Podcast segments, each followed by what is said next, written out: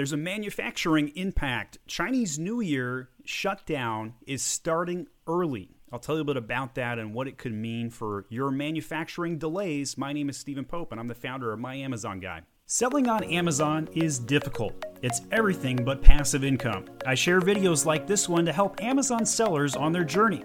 My name is Stephen Pope, and I'm the founder of My Amazon Guy.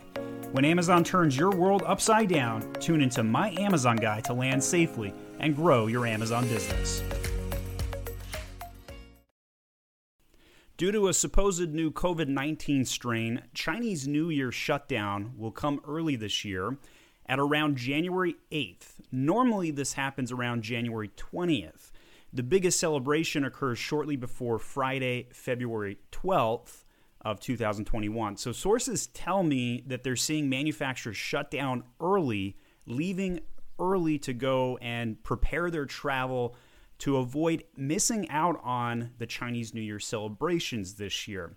This means if you don't have an order in right now, ready to leave your manufacturer this week, chances are it's not going to leave until after the end of February or into March.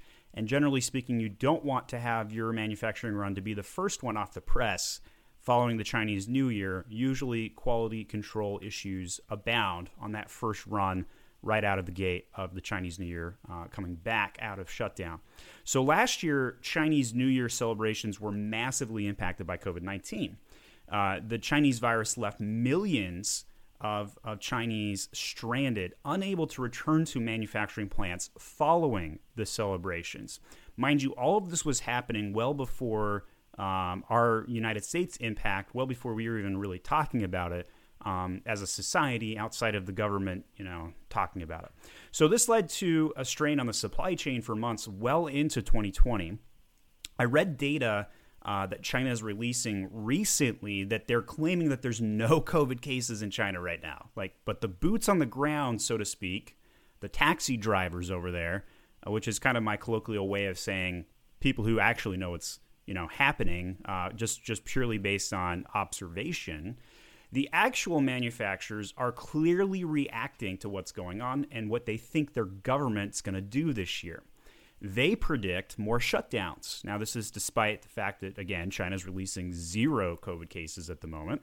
So uh, if you think about what's happening over in Europe right now, where they're announcing like multi week shutdowns and claims of a big new strain out of London, well, that news is clearly uh, uh, affecting uh, the rest of the world, and, and people are taking um, reaction to it already. So I'm going to go on a personal note here. I think shutdowns cause more problems than the pandemic does. And I think we should fight against shutdowns.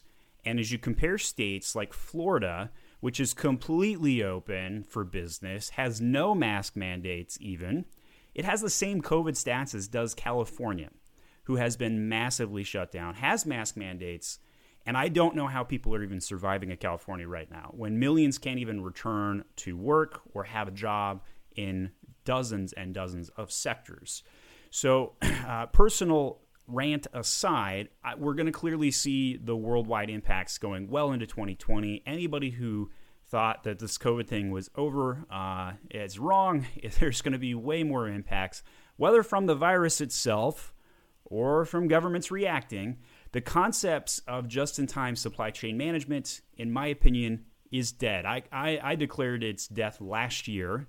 Uh, and today, I think you're going to have to have at least a year's supply of your goods, or you will absolutely face stockouts going well into 2020, possibly or 2021, well, probably into 2022, based on what we're seeing. I also firmly believe that getting manufacturing back to the States is a wise move. Now, I do not know how to do that. Uh, in fact, I have spent a lot of time trying to learn how to bring manufacturing back to the States. Stateside manufacturing is really good at B2B manufacturing, it is not good at B2C. And uh, I've joined the Georgia Manufacturing Alliance a few years ago. I toured a bunch of plants, all of my observations were basically wow, we're really good at B2B, B2C, nobody has any way to compete on cost for those units compared to China. Uh, a lot of people are talking about, hey, get your manufacturing out of Vietnam or Hong Kong or Taiwan or whatever it might be. I think that's better than China in some regards, but it's still really controlled by China. Um, and the geopolitics that we're we're going to face this coming year are going to be severe. Uh, I think that the that the rabble rousing between the United States and China are are, are going to exasperate um, into 2021. Things we've never seen before are going to happen this coming year between the two countries.